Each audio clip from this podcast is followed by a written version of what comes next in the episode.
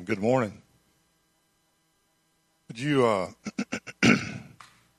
let's pray this morning and just agree together that the Lord will do something, okay? Oh, Father, you're so much more approachable than we ever dreamed. And we come to you today. We ask you to enlighten our heart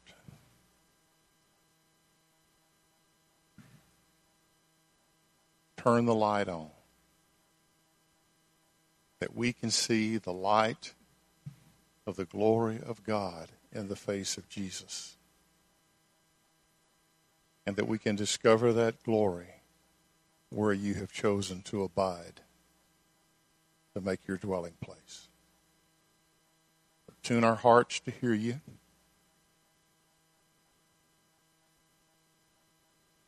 Let there be light in our heart to see what a wonderful thing you have done and to receive it and to welcome it and to walk in it and to enjoy it. And we bless you for that. In Jesus' name, amen. All right, take your Bible and turn to 2 Corinthians chapter 4. And we're going to get there in a minute. Where is my temple? Come on.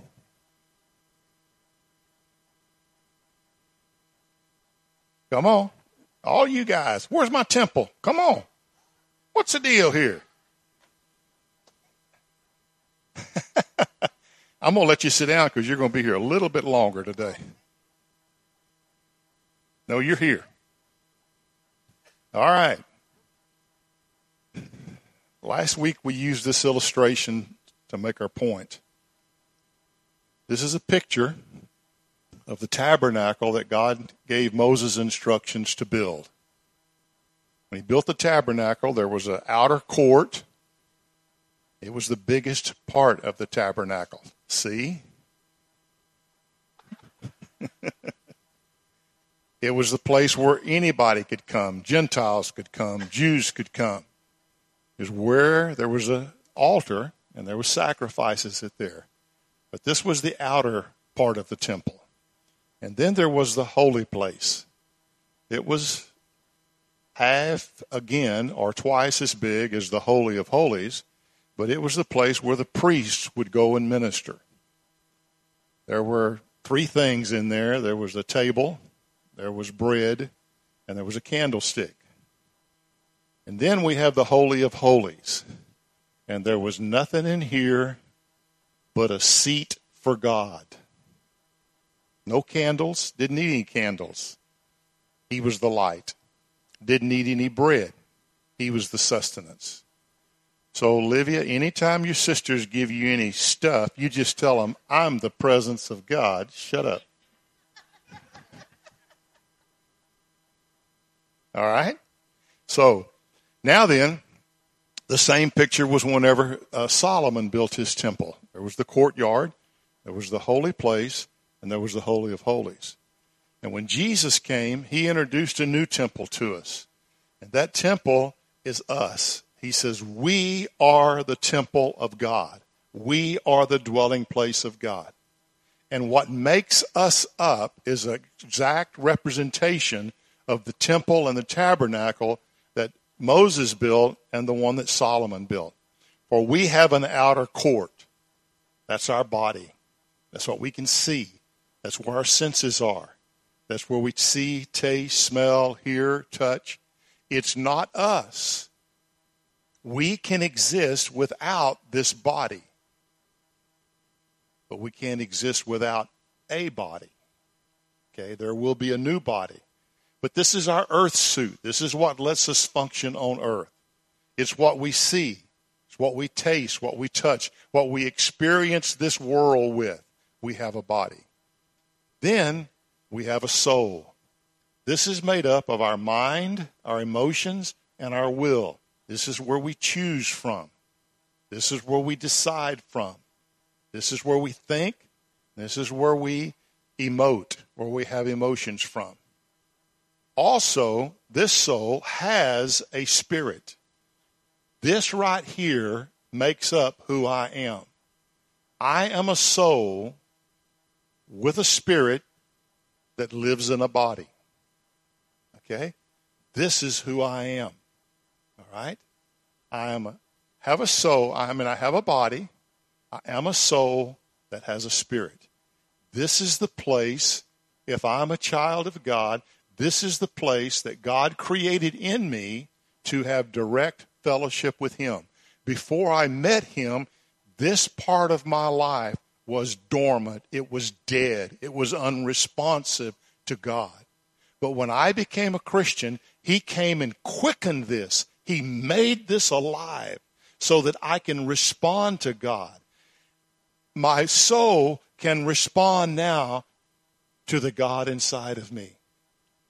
The battle that we experience between the desires of the flesh and the desires of the spirit is over this right here my soul.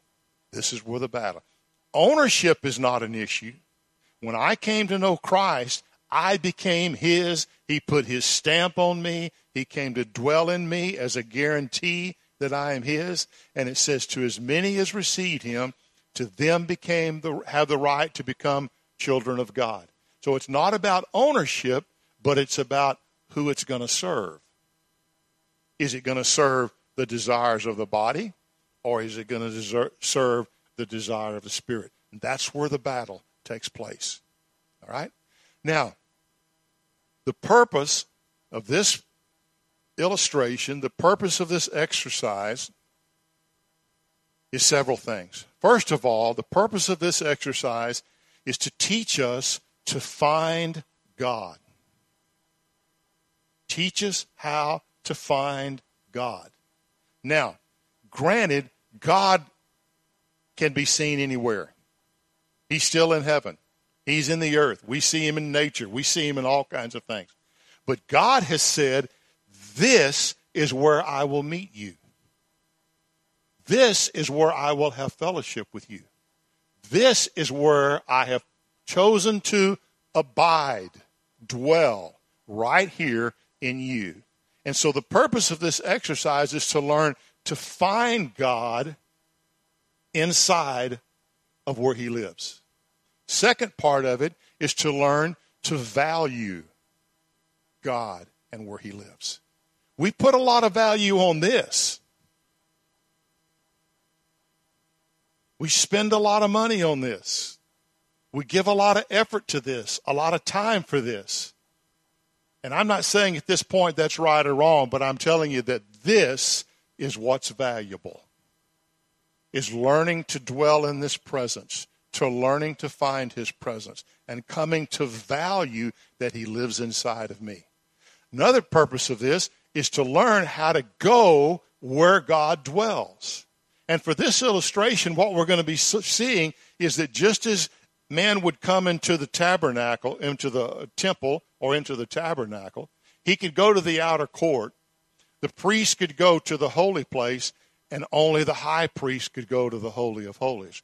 But God has given us access to go through the body, through our soul, directly into the presence of God. He has made us priests we have that right to do that. Not after the order of Levi, that was a heritage, but after the order of Melchizedek. And that's another story. But he has made us priests to enter the presence of God. How do we do that? How do we enter that presence? How do we get there?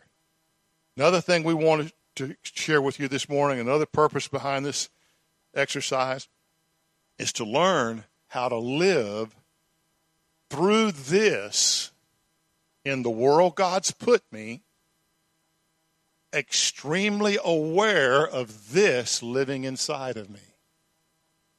So that the decisions I make out here are determined by this desire in here.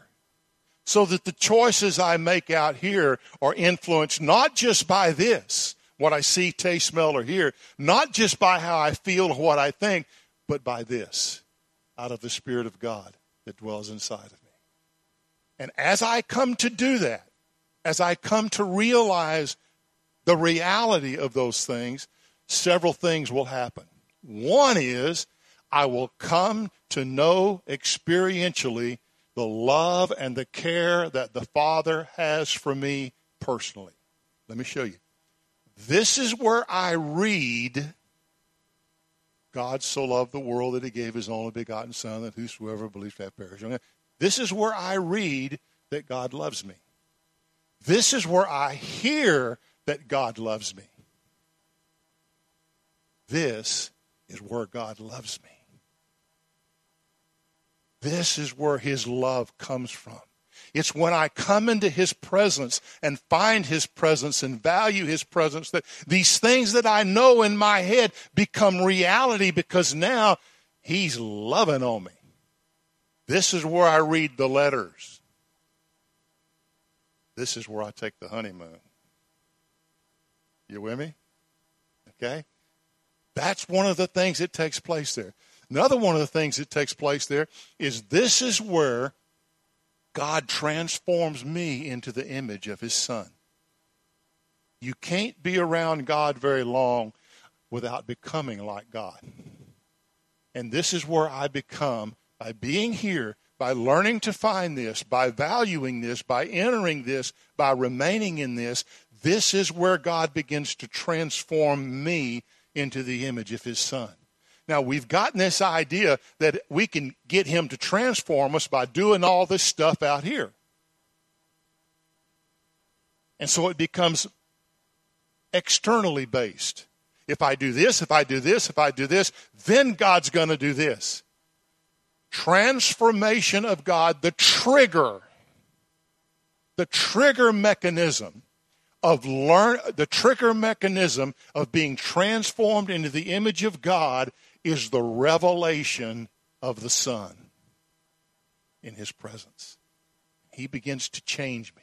He begins to conform me. He begins to change my wanter. He begins to change my mind. He begins to change my desires. He begins to change who I think I am.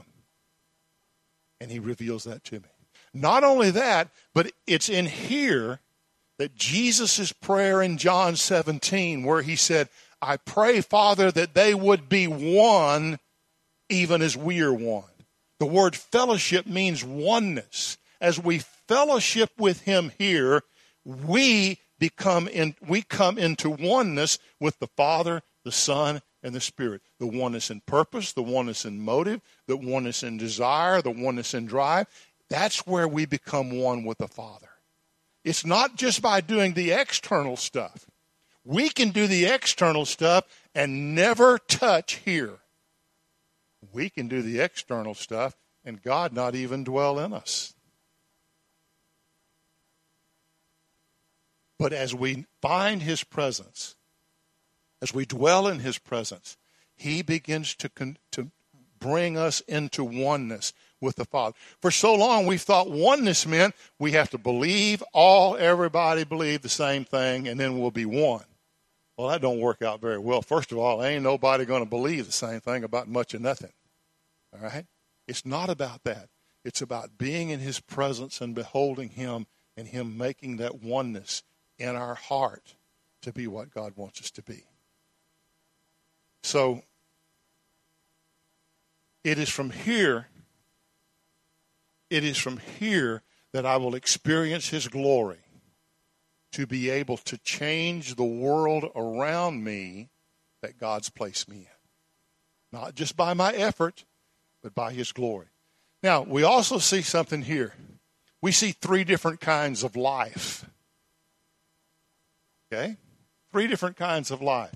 Here we see, sorry, buddy, animal life. okay? All living animals see, taste, smell, hear, touch. That's animal life. That's not who we are, but we have a body that is driven with animal life, instincts, hunger, all of these things. Every animal on the earth has them. So there's an animal life here. Then we have a, so, a human life. There's life that expresses humanity. Here's life that expresses who we are. But here we have God's life. We have God's life. Now, every one of us has somebody in our life. They're going through something. They're having a tough time. They're struggling with who they are. They're struggling with what they are. And, and our heart just aches for them. And we really want how can we interject God into that situation? How can we bring God into that circumstance? Into that, how can we introduce God into that, per, that person's life? Well, we might just interject human life. I mean, uh, animal life. We might just think that, good job. We might just think, good job. We might just think, you're doing good. Listen, our cats do that.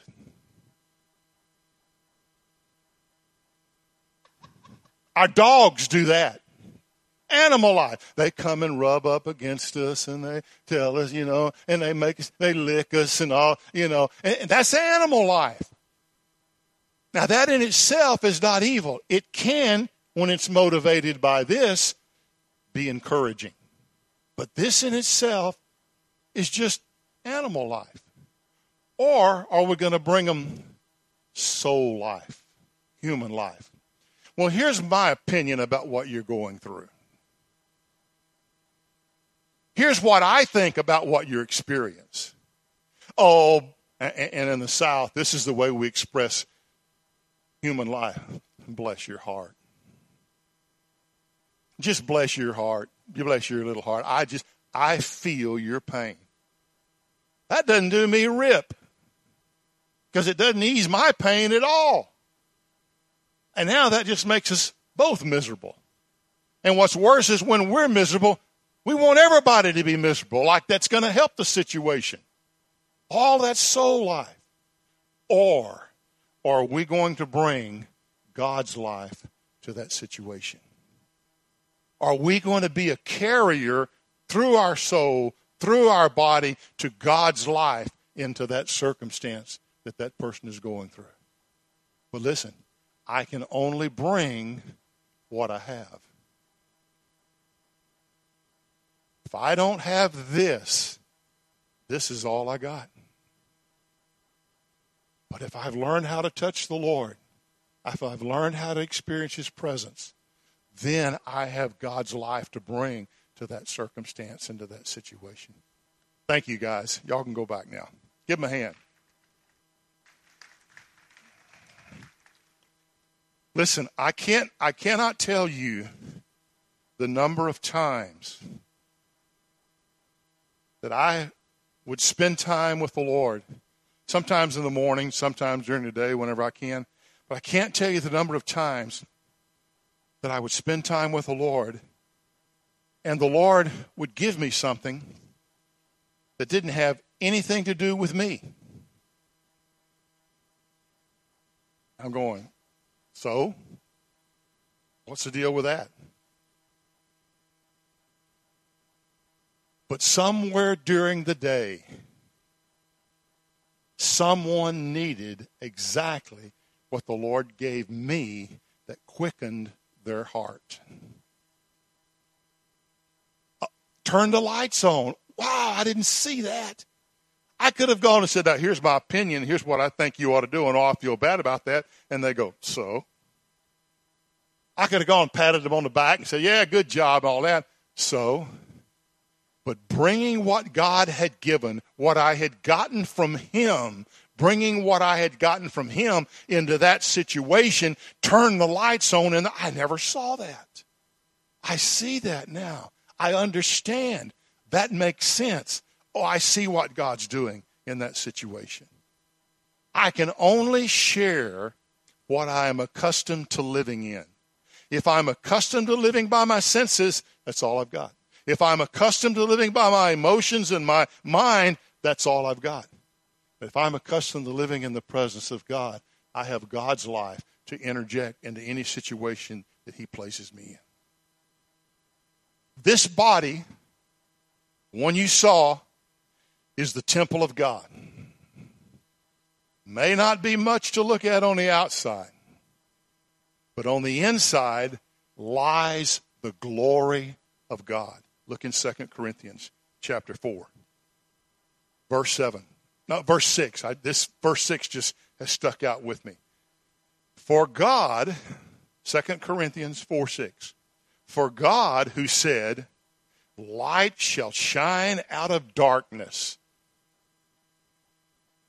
is the one who has shone in our hearts to give the light of the knowledge of the glory of God in the face of Christ. That's an awesome verse. The one who said, Light shall shine out of darkness, is the one who has shone in our hearts to give the light of the knowledge of the glory of God in the face of Christ. But we have this treasure in earthen vessels. That's this. It does, you know, it's not the greatest thing in the world. You know, it's a few chemicals and some water. That's pretty much it. But he placed this treasure inside of him. We have this treasure in earthen vessels so that the surpassing greatness of the power will be of God and not of ourselves. God could have expressed himself anyway, and he chose to express himself through the weakest being on the earth, us. That when the glory of God is revealed, it's revealed through us that it might bring glory to him and not to us. It's a miracle that God lives in any of us. It's a miracle that God expresses himself through us. Now look at what he said in verse 16. Therefore we do not lose heart, but though our outer man is decaying, yet our inner man is being renewed day by day. That outer man is going to die. It's going to decay. It's going to go back to dust. But he says that inner man is renewed every day. I want you to look at this next one because this is so important for what we've been talking about.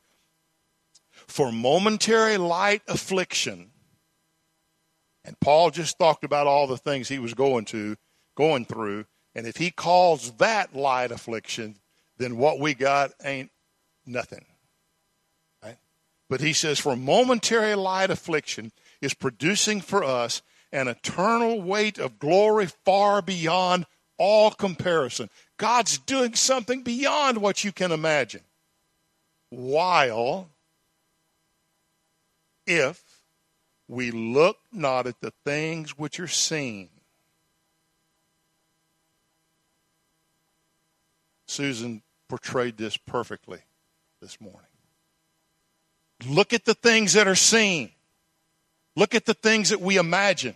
Look at the things that we think. We look at all of those and we think this is working nothing.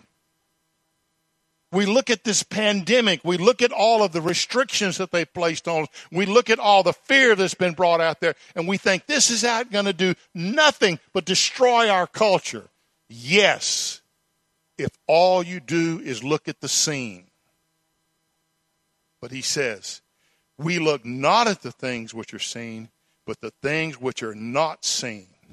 For the things which are seen are temporal, but the things which are not seen are eternal. This glory lives in the hidden, this life lives in the unseen. He calls it a treasure. Now look in chapter 5, verse 16. Paul says, Therefore, from now on, we, ne- we recognize no one according to the flesh even though we have known Christ according to the flesh. Yet now we know him in this way no longer. We don't know him by our senses. We don't know him by our thoughts. We don't know him by our mind. We know him by his spirit. Now, it's easy to develop outward expressions of service and worship and my soul be void of God's presence. It's easy to do that. It's easy to go through the motions. It's easy to do all the things that we have been told. That's worship. Yeah, that's worship. Look at it. look at him. He's worshiping. All of these external things. It's easy to develop that and our soul be barren of the presence of God. How many ministries have failed because the emphasis was on the external and not on the internal? How many? We can, two hands, we couldn't name them all. Because the emphasis became on what was seen. It became on the outside. The emphasis became on the outside. Became, the emphasis became on the in, external, whether it was preaching or praying or worship or lifting our hands or dancing or whatever. It's an external. The inner life of God will have an outward expression. But just because there is an outward expression doesn't mean it is an automatic expression of the Spirit of God. The church is so easily duped because it's so unspiritually sensitive to what God really is. This is what Jesus said about those guys in Matthew and Mark. He says, You worship me with your lips. Yeah, you got that down. Boy, you know how to verbalize it. You know how to sing it. You know how to say it. You know how to proclaim it. But he said, Your heart is far from me. What's inside is far from me. It's somewhere else. It's not given to me. If I don't learn to live in the presence of God's life, I will live in the lust of my flesh and the carnality of my mind. That will not produce maturity and it won't produce life. It won't produce growth in the life of God, and Christ won't be formed in me. Look in Romans chapter 8. I love this chapter. But he gets pretty strong. Romans chapter 8, verse 5. He says, For those who are according to the flesh, they set their minds on the things of the flesh. But those who are according to the Spirit, they set their mind on the things of the Spirit. Now, notice something here. He says, they set their mind. There's a choice there. They choose to set their mind on the flesh, or they choose to set their mind on the Spirit. It's not forced on them, it's not automatic, it's not a given. I don't have to serve the flesh. Nothing in me can make me serve the flesh. The only reason I serve the flesh is I choose to set my mind on the things of the flesh. He goes on and he says, For the mind set on the flesh is death, but the mind set on the spirit is life and peace. Because the mind set on the flesh is hostile toward God. It does not subject itself to the law of God, for it is not even able to do so. For those who are in the flesh. Now, what does it mean to be in the flesh? It means I have set my mind on the things of the flesh. And he says that mindset is not neutral towards God, it is hostile towards God it, because it's saying, God, no. No. You will not control this area of my life. I'm going to control it. And that is hostile towards God. And he said, Those who have set their mind on the flesh cannot please God. Well, that's pretty strong. The ability to please God when my mind is set on the flesh is not there. Look with me in Galatians chapter 5. Verse 16. He says, But I say, walk by the Spirit, and you will not carry out the desire of the flesh.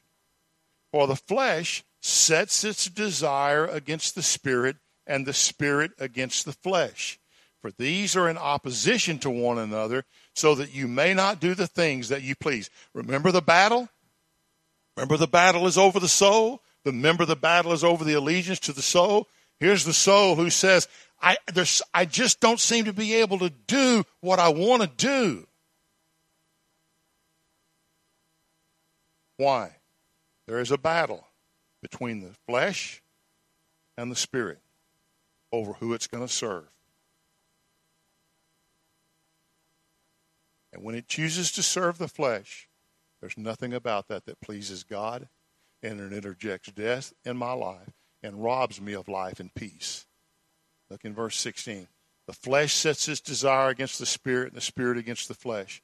For those are in opposition to one another, so that you may not do the things that you please. But if you are led by the Spirit, you are not under the law. Now look in Ephesians chapter 1. I'm sorry, chapter 2. You know we had to get some Ephesians in there. Ephesians chapter 2, verse 1.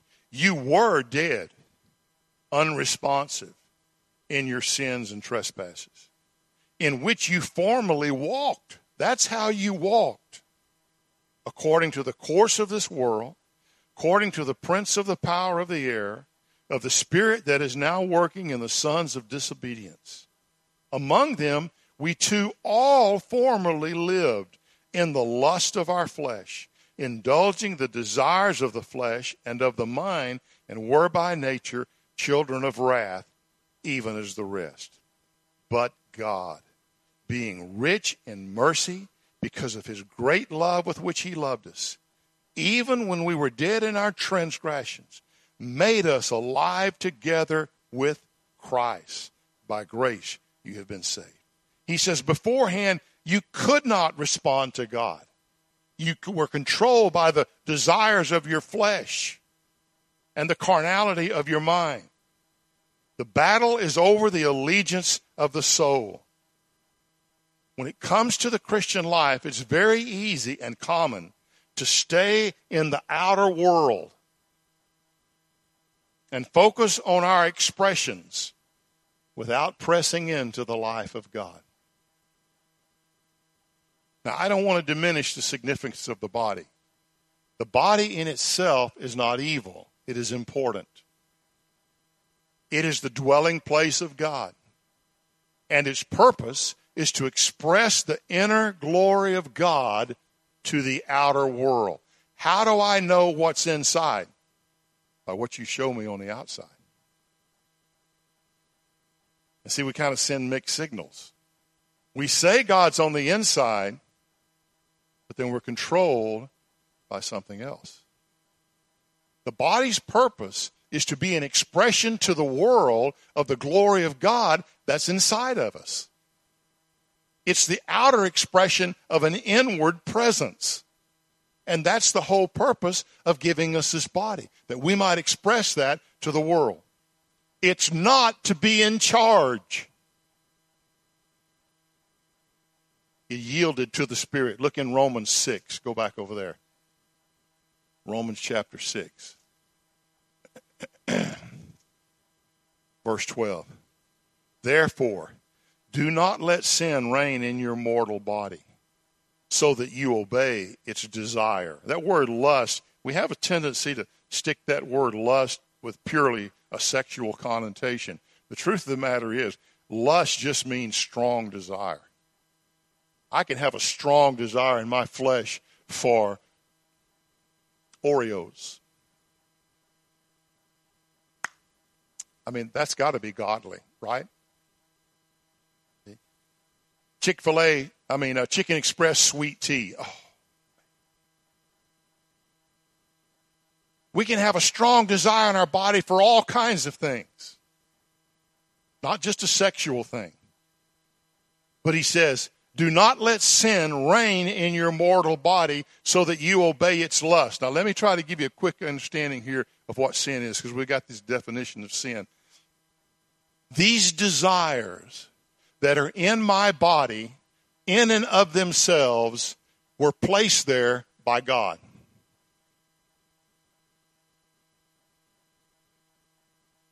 Even the desire for sex. Sin is fulfilling a God given drive in an ungodly way. You know the desire you have to eat? God gave you that. He wanted you to survive. You know when it becomes sin? When I use it as comfort, when I use it to console myself, when I use it to escape my situation, when I use it for something other than God intended for me to be. The drive for sex in my body, God put it there. And the way God intended for it to be fulfilled is in marriage. It becomes sin when I fulfill that drive outside of the perimeters that God has given me. Sex is not bad. I like it. I mean, give me a break. But it only becomes sin when I choose to fulfill that drive in a way that God did not intend for me to do it. Look what he says Do not let sin reign in your mortal body so that you obey its lust. And do not go on presenting the members of your body to sin as instruments of unrighteousness. Now, that word instruments there, there's another translation, another definition for that word instruments. And it literally means weapon. A weapon. Don't yield the members of my body to sin as weapons of unrighteousness, but present yourselves to God as those alive from the dead and your members as weapons of righteousness to God. For sin shall not be master over you, for you are not under the law, but under grace. What shall we say then? Because we're not under law, but under grace. May it never be. We just keep sinning? If I'm under grace, yippee! I can do whatever I want to do. Listen, God didn't die on the cross so you could do whatever you wanted to do. He died because you were doing whatever you wanted to do and you were bound to that and you couldn't get free of that. Christ died, broke that bond, and now I'm free to do whatever God wants me to do. Not free to do anything I want to do. That's still sin.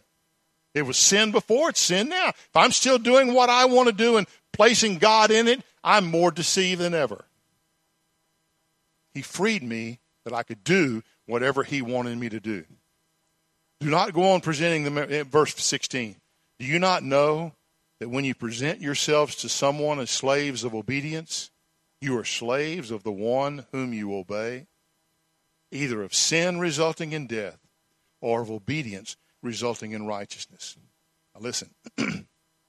in second in First Corinthians, just turn over there real quickly, chapter six, he gives us the perfect picture of what our body is to be.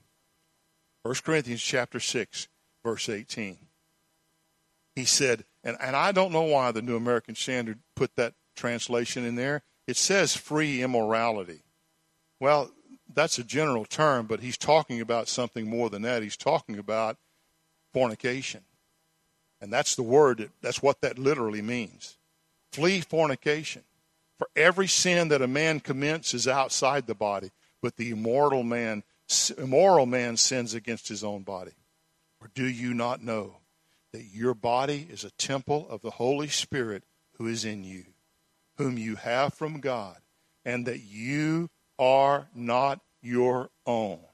For you have been bought with a price. Therefore, glorify God in your body. My girls, from the very first moment they were old enough to listen, no, let me praise that they were old enough to hear. Whether they listened, I don't know. Whether they heard, anytime they left the house, this was the phrase they heard from me Remember whose you are. Not who you are. Remember whose you are. You have been bought with a price. You are not your own. You have been paid for, and now your job is to express His glory to the world that He's put you in.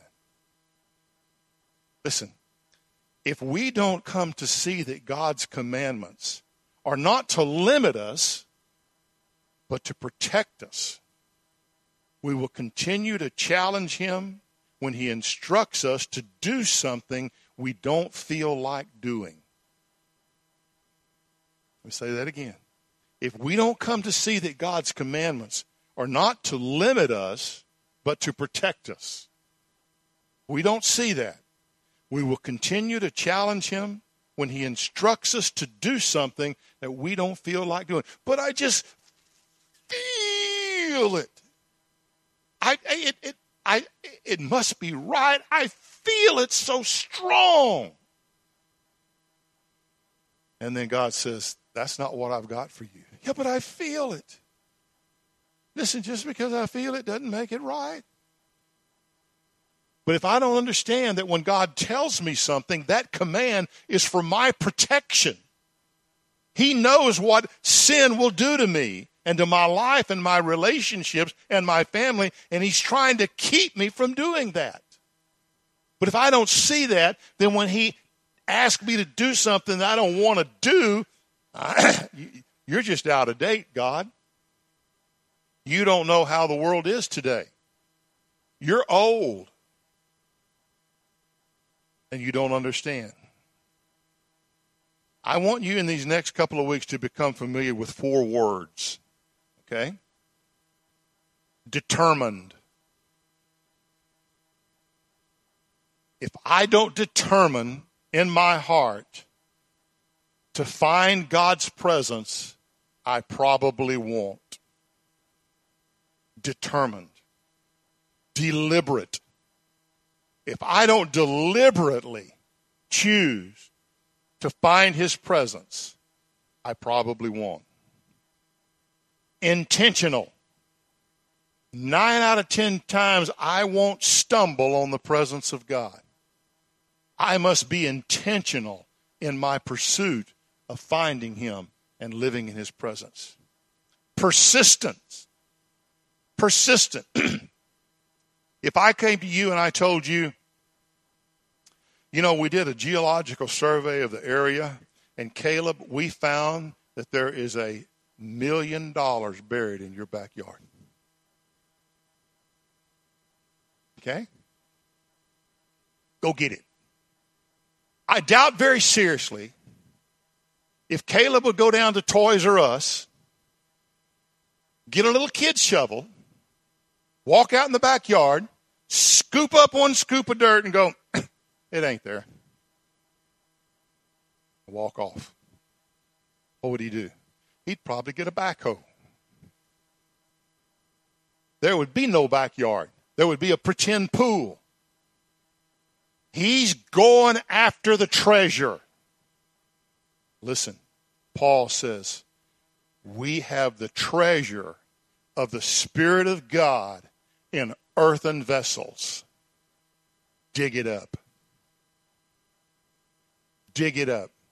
Are you going to be deliberate in going for it? Are you going to be diligent in going for it? Are you going to be determined in going for it? Are you going to be intentional in going for it? Are you going to be persistent in going for it? Or is it going to be a, hey, I tried that, okay? Well, how many times you tried? I tried it once. How long you tried? I, Ten seconds anyway. Didn't find it. We have the treasure in hidden vessels. It's worth earthen vessels. It's worth more than a million dollars. now, what we've discovered in Scripture is that any time God was about to meet with his people, he called for a preparation of his people. When Moses was on the mountain and he said to Moses, I'm going to come down and meet with God, I want you to go down consecrate the people, and wash them, clean them. Preparation to meet with me. The Ark of the Covenant, which expressed the glory of God, had been captured by the Philistines. They had taken it to another land. Israel had recaptured it. David's going to bring it back. But before he did, he had the priests and Levites consecrate themselves before bearing the glory of God, before carrying the glory of God before any priest went into the Holy of Holies, even the holy place, but especially the Holy of Holies, before any priest went in there, there was an intricate preparation before entering the presence of God. And John the Baptist comes along. And what does he say? Prepare ye the way of the Lord. Prepare. Prepare. You're about to meet God. prepare. God is about to show up. Prepare. It was a message of repentance. Repair. There is still a preparation today for God's people on their journey to entering the presence of God. It's not because it gives me points before God. It's not so I can say, look what I did, God. Look at me. Looky here. This is what I did. You got to let me in. I did this. I did. It's not to get points with God. It's not in order to earn the right to be there. But it's there to clear the distractions and directs my focus towards Him. It clears away the things that hinders me from enjoying His presence. Here's what I believe that looks like. Let me reemphasize something real quick. The purpose of this exercise to find the presence of God, learn to value the presence of God, to learn to enter the presence of God, to learn to live out my life in the awareness of God's presence. And what I'm going to give you from me so far has been the most effective way I know to do that. It's the same for others. I, I can list people in the body that would tell you today, as they learned to do this, God became real in their life.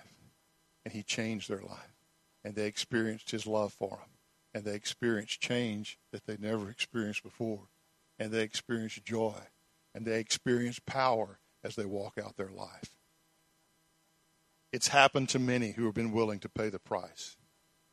If there's another way to accomplish these objectives, I want to know about it. And I'll say that sarcastically. I want to know. I want to know how to find the presence of God, enter that presence, live in His presence, and enjoy His presence. So here's the overview of the practical. Three phrases still my body, quiet my soul, receive in my spirit. Okay? Still my body, quiet my soul, receive in my spirit. Psalms 46:10 says, and we've quoted this in a lot of different contexts. says, "Be still and know that I am God." That word still means idle, slack. It literally means slothful, weak. Be still, be weak, be idle, and know that I am God. Psalms 4 4 says this Tremble and do not sin. Meditate in your heart upon your bed and be still. It's going to be very difficult to quieten my soul if I'm giving in to the demands of the body. So, my encouragement to you, my instruction is to you find a still place, find a quiet place. I know, I, I get it. Some of you have younger kids. Do the best you can do. Okay?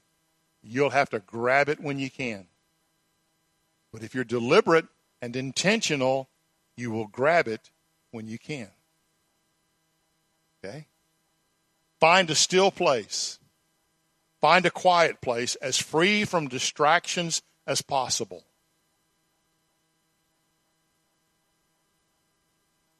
Get comfortable.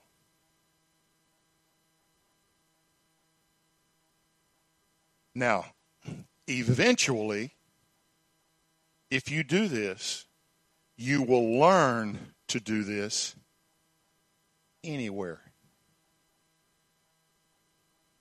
One of the biggest challenges, I told you this before, one of the biggest challenges for me was to learn to do this in the dentist chair. Bill Cosby says it best. You remember, he said, when the doctor sticks that deal in your mouth, the muscles in your rear start puckering and uh, just walking around, trying to avoid it. But for the meantime, find you a place that's comfortable, that's still. For me, I have an office chair upstairs in what's my office. I have a toy box that sits, I guess it's a toy box. I don't even know what's in it. it sits right here. And I sit here and I get still. Now, I mean, I mean physically still, okay? I'm not talking about.